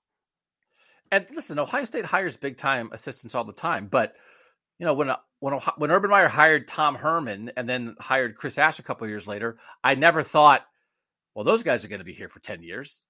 But you know what? When he hired Larry Johnson, I thought that guy might be here for 10 years. And I think we've talked about that on the pod before. That might be a comparison here that Larry Johnson had been around and seen a lot of things and maybe had reached a point in his career where being excellent at what he did was enough and he wasn't looking for the next thing. And I think they might have that with Jim Knowles. And you know what? If they ask him, they say, Jim, Jim, would you like to be a head coach? Jim Knowles could say, you know what? I already am.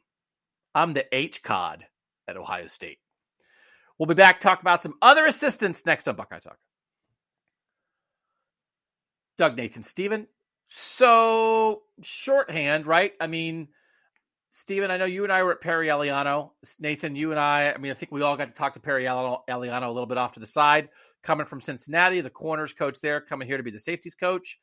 Uh, seems like an energy guy, right? And and if someone said some, one of the texters, I responded real quickly before the podcast started, like, who could you compare some of these hires to? I said I can't compare Jim Knowles to anybody because I, I, all the things I said in this podcast, I think he's as influential and as any assistant hire I've ever seen.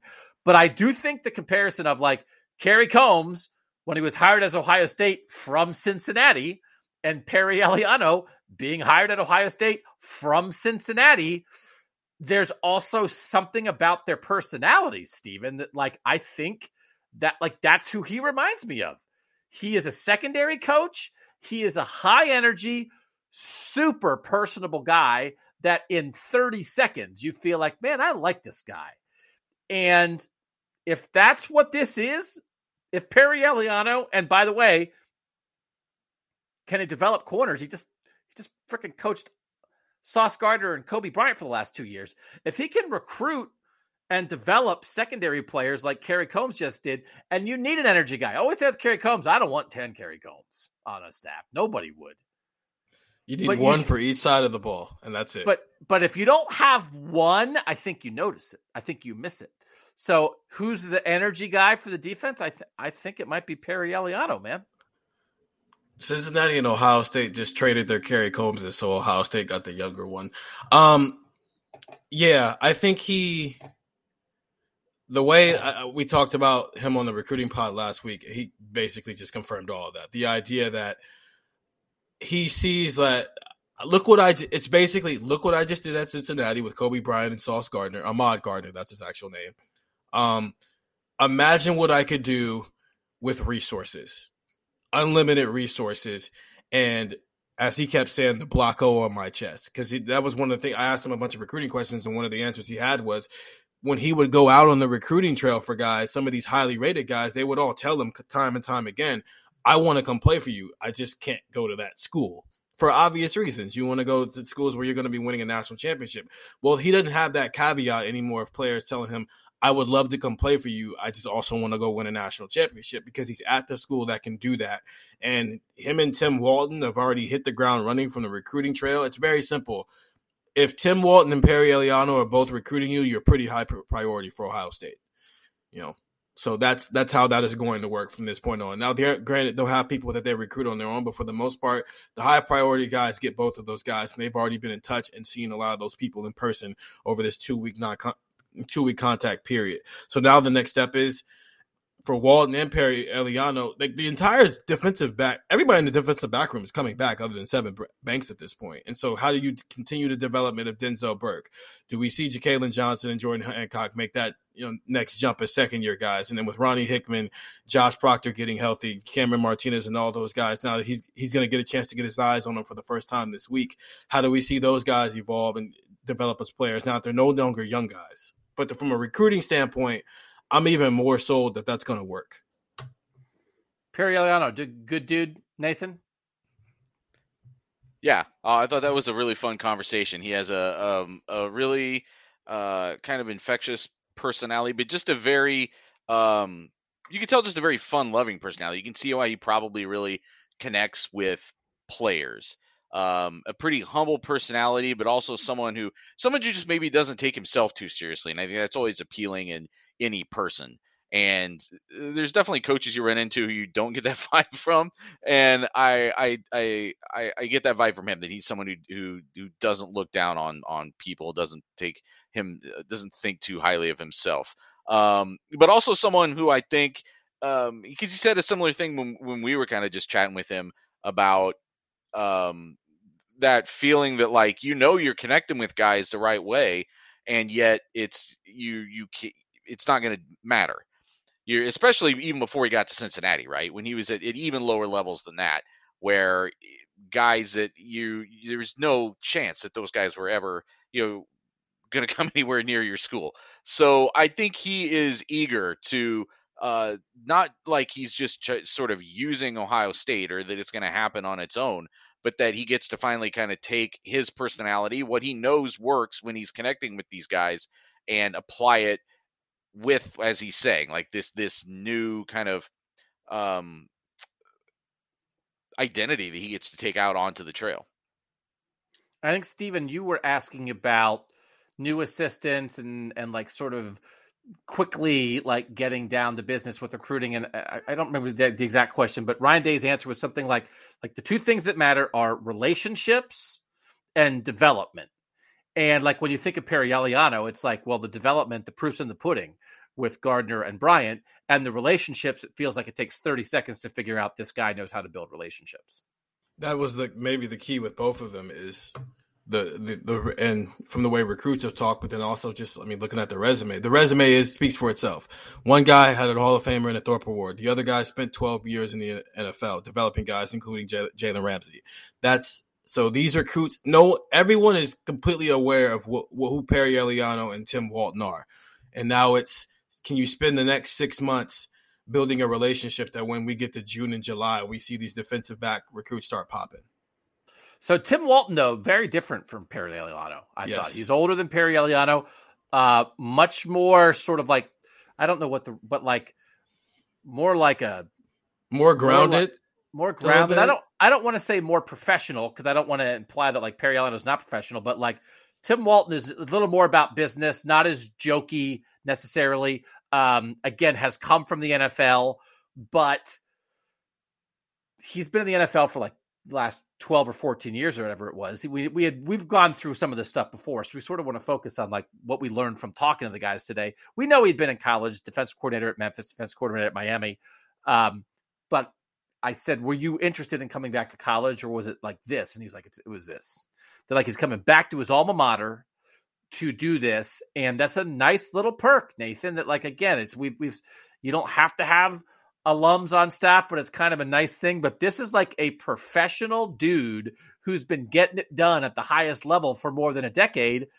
And he like came home, is how he kept talking about it. Like I had a chance to come home. He said in the past, he said he at least once has sort of had a conversation, you know, uh, with Ohio State. Hey, maybe I don't, he didn't say which coach it was or when it was, but but this was the right time for him to sort of come do this thing that maybe it felt like he always sort of had it in the back of his mind to coach his, at his alma mater, and now he's doing it. But I again, I different personality than Perry Eliano, but I almost like him as a duo, right? It's almost like Tim Walton's like the straight man to Perry Eliano joking around, but together it is as you're saying, Stephen, especially the times when they're out there together, you can see how it can really work. But Tim Walton is just like seems like man, that guy seems like he's about business. And when Jalen Ramsey says he's one of the best coaches he ever had, backs up how much he's about business.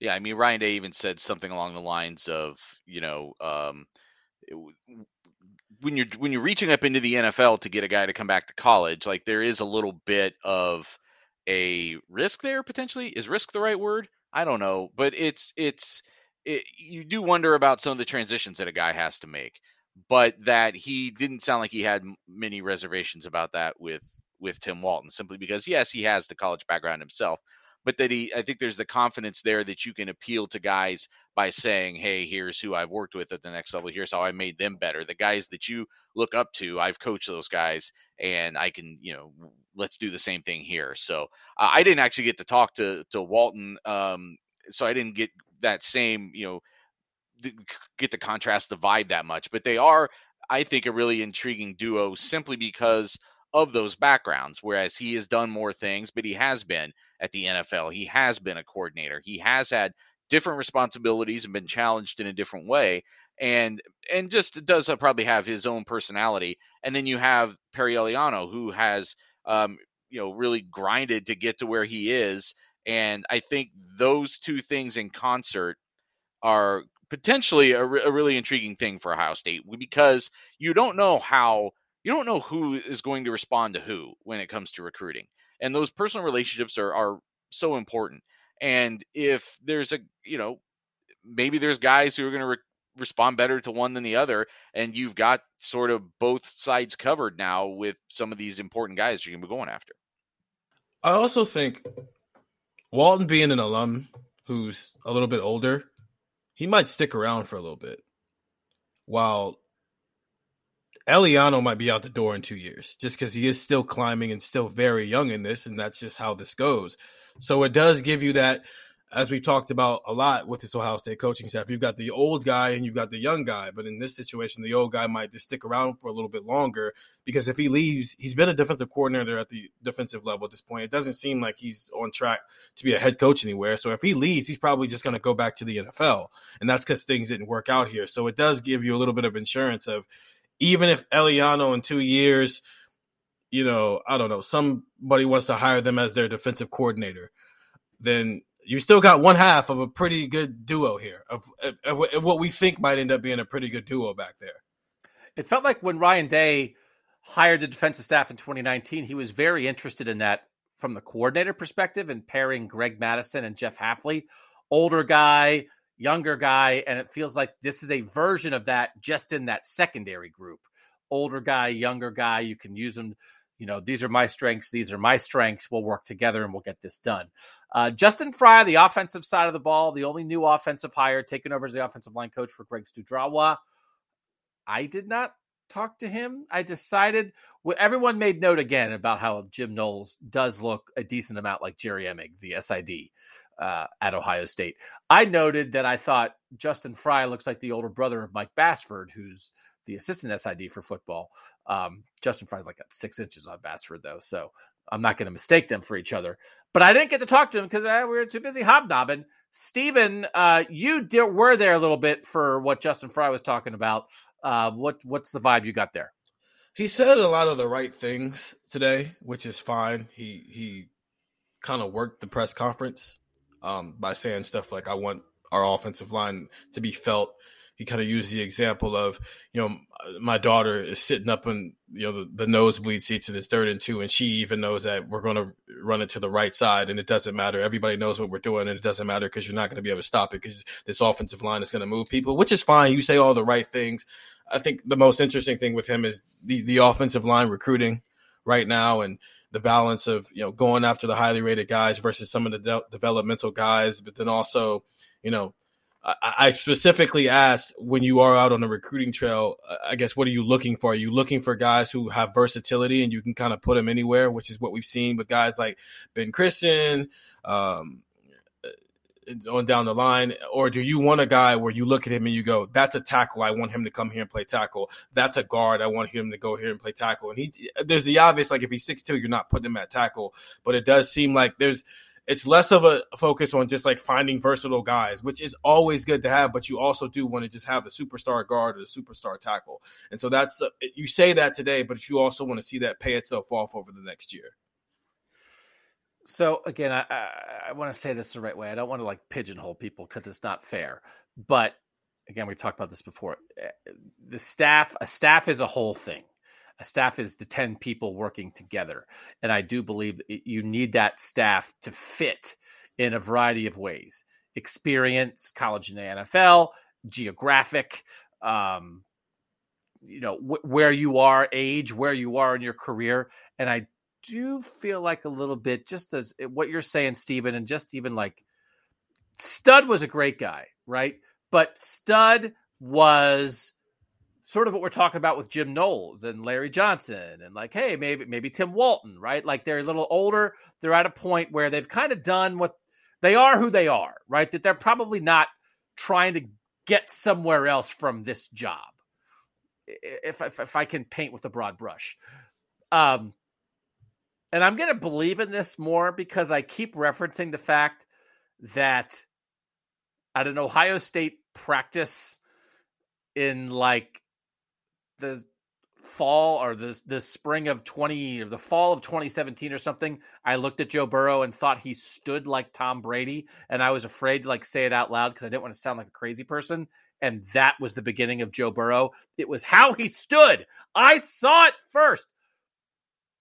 Watching justin frye walk around justin frye wants to get somewhere. Oh, and oh, yeah. that's great and again, like maybe that's not what you wanted for defensive coordinator, but the difference of stud where he was and that Justin Frye is like, I'm here and I'm trying to set myself to be the head, uh, set myself up to be the head coach at Indiana when Tom Allen gets fired in two years. That is probably, maybe especially from a recruiting standpoint, but just from an energy standpoint, I think the energy in that room's going to twist a little bit. And I'm not saying one is better or one is worse because we just spent half an hour talking about how Ohio State wanted to hire some guys who were going to stick around and provide some stability. But I like the idea maybe of like a climber in the O line room. That he Justin Frye is here to get it done. He definitely gave off some head coaching vibes. One because of how he was dressed. He was a little bit more formal than the rest of the, the group that we got today. But yeah, the, even we Nathan and I got a chance to introduce ourselves to him up close and personal right before. But obviously, we didn't have that too long of a conversation because everybody's trying to do the same thing. But it does feel like while with Jim Knowles, Tim Walton, especially this is like a finishing spot. While with Tim with Perry Eliano, it's like I've arrived. This feels like a stepping stone for where Justin Frye is trying to get into his in his career, and he knows that. He if he comes in here, and maybe it's a year, maybe it's two. If he comes over in here in the next two years, and Ohio State's offensive line recruiting is off the charts, and then the play on the field is also, you know, a, a, they're one of the best offensive lines in the country, and they're moving guys. Then yeah, he's there's probably a Big Ten job out there waiting for him, or at least like a coordinator job somewhere. But it's very clear that this is a I know where I'm at, and if I play my cards right, th- things can go really well for me here. Yeah, I'm in the process of like calling around and, and, doing some some background interviews for something I want to write about Justin Frye. But his dad um, was named Kevin Frye and was his like high school football coach. So he's a son of a high school coach, and he actually passed away while uh, Justin Frye was at IU. I think like his senior year maybe. Um, had had cancer and passed away. So he's, I mean, he's been a coach since before he was a coach this has always been the direction he was headed. And uh, I think you're right, Stephen. I think this is a guy who will someday have a head coaching job. And even like the difference, like Perry Eliano was like at Stephen F. Austin or whatever it is, yeah. like uh, or Texas San Antonio. I, I don't want to be dismissive of that because I do get him confused sometimes. He was at Texas San Antonio in, as late as 2015 at Bowling Green and 16 and 17 at New Mexico and 18 and 19. Like Cincinnati was a big jump for Perry Eliano. You know, Justin Frye was at UCLA for like four years. He got hired at UCLA when he was in mid 30s. Like Justin Frye, like thinks he's on the fast track and probably is. Probably being that he played big time football at Indiana was a really good player. Certainly helped him.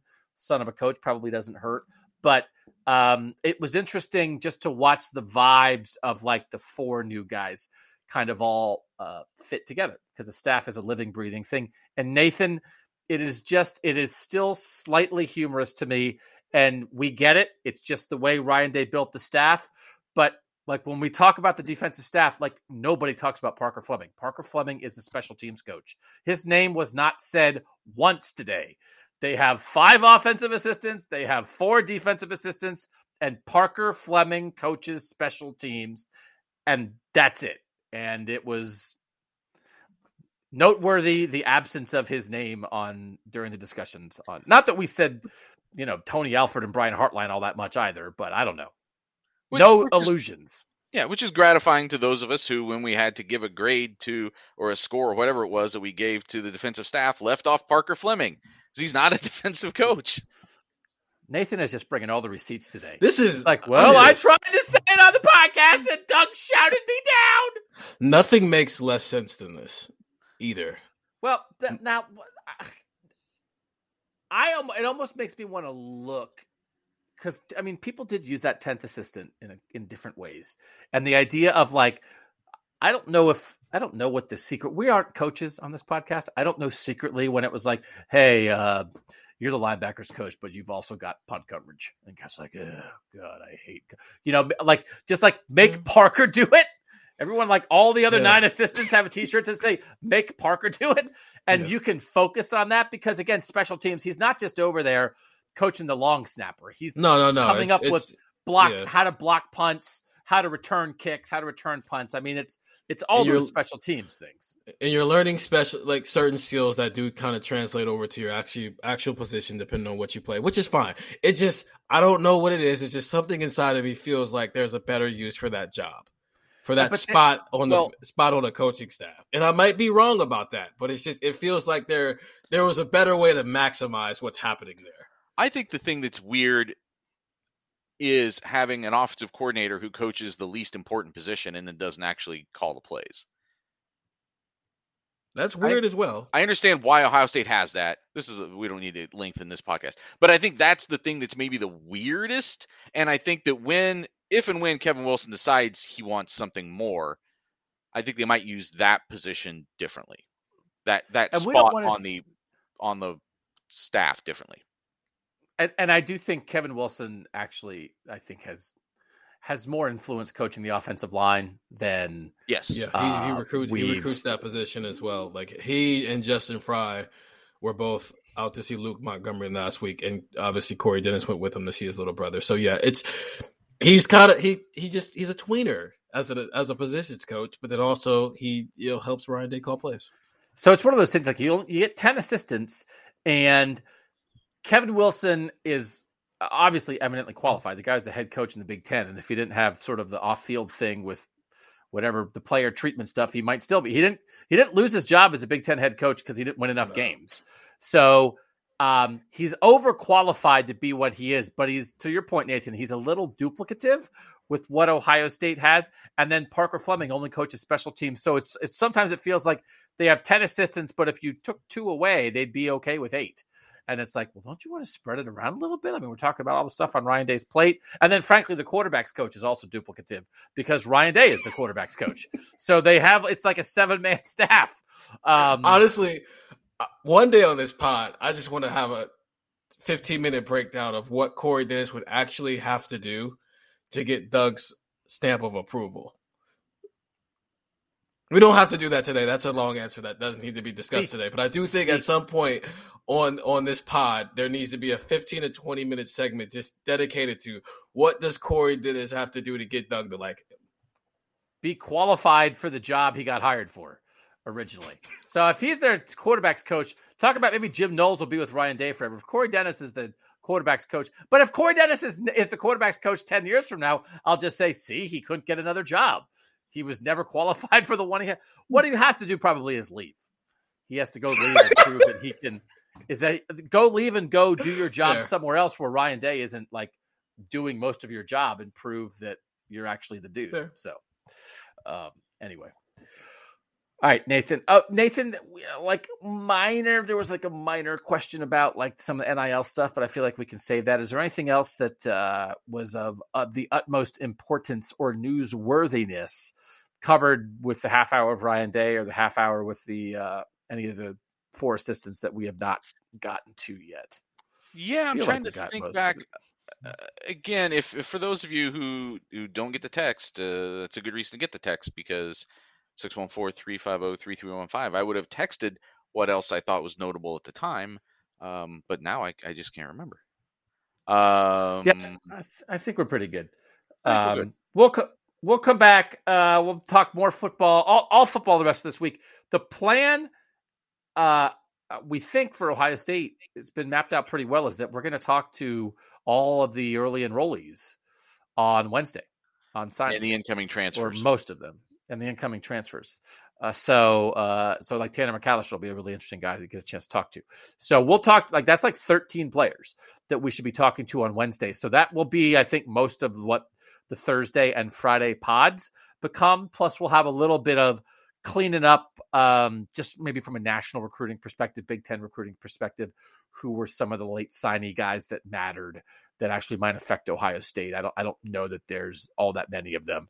Um, we, I certainly don't expect any prize, any surprises with the Buckeyes on signing day on Wednesday. So we'll come back. We'll talk a little football on the Wednesday pod. Then we'll have all this reaction, what we've, uh, what we talked about with the players, Devin Brown, new quarterback in, like a lot of interesting dudes that we'll talk to on Wednesday. We appreciate you guys, and go back and listen to the basketball podcast that Steve and I did on Monday, if you haven't listened to that yet, and read cleveland.com slash OSU.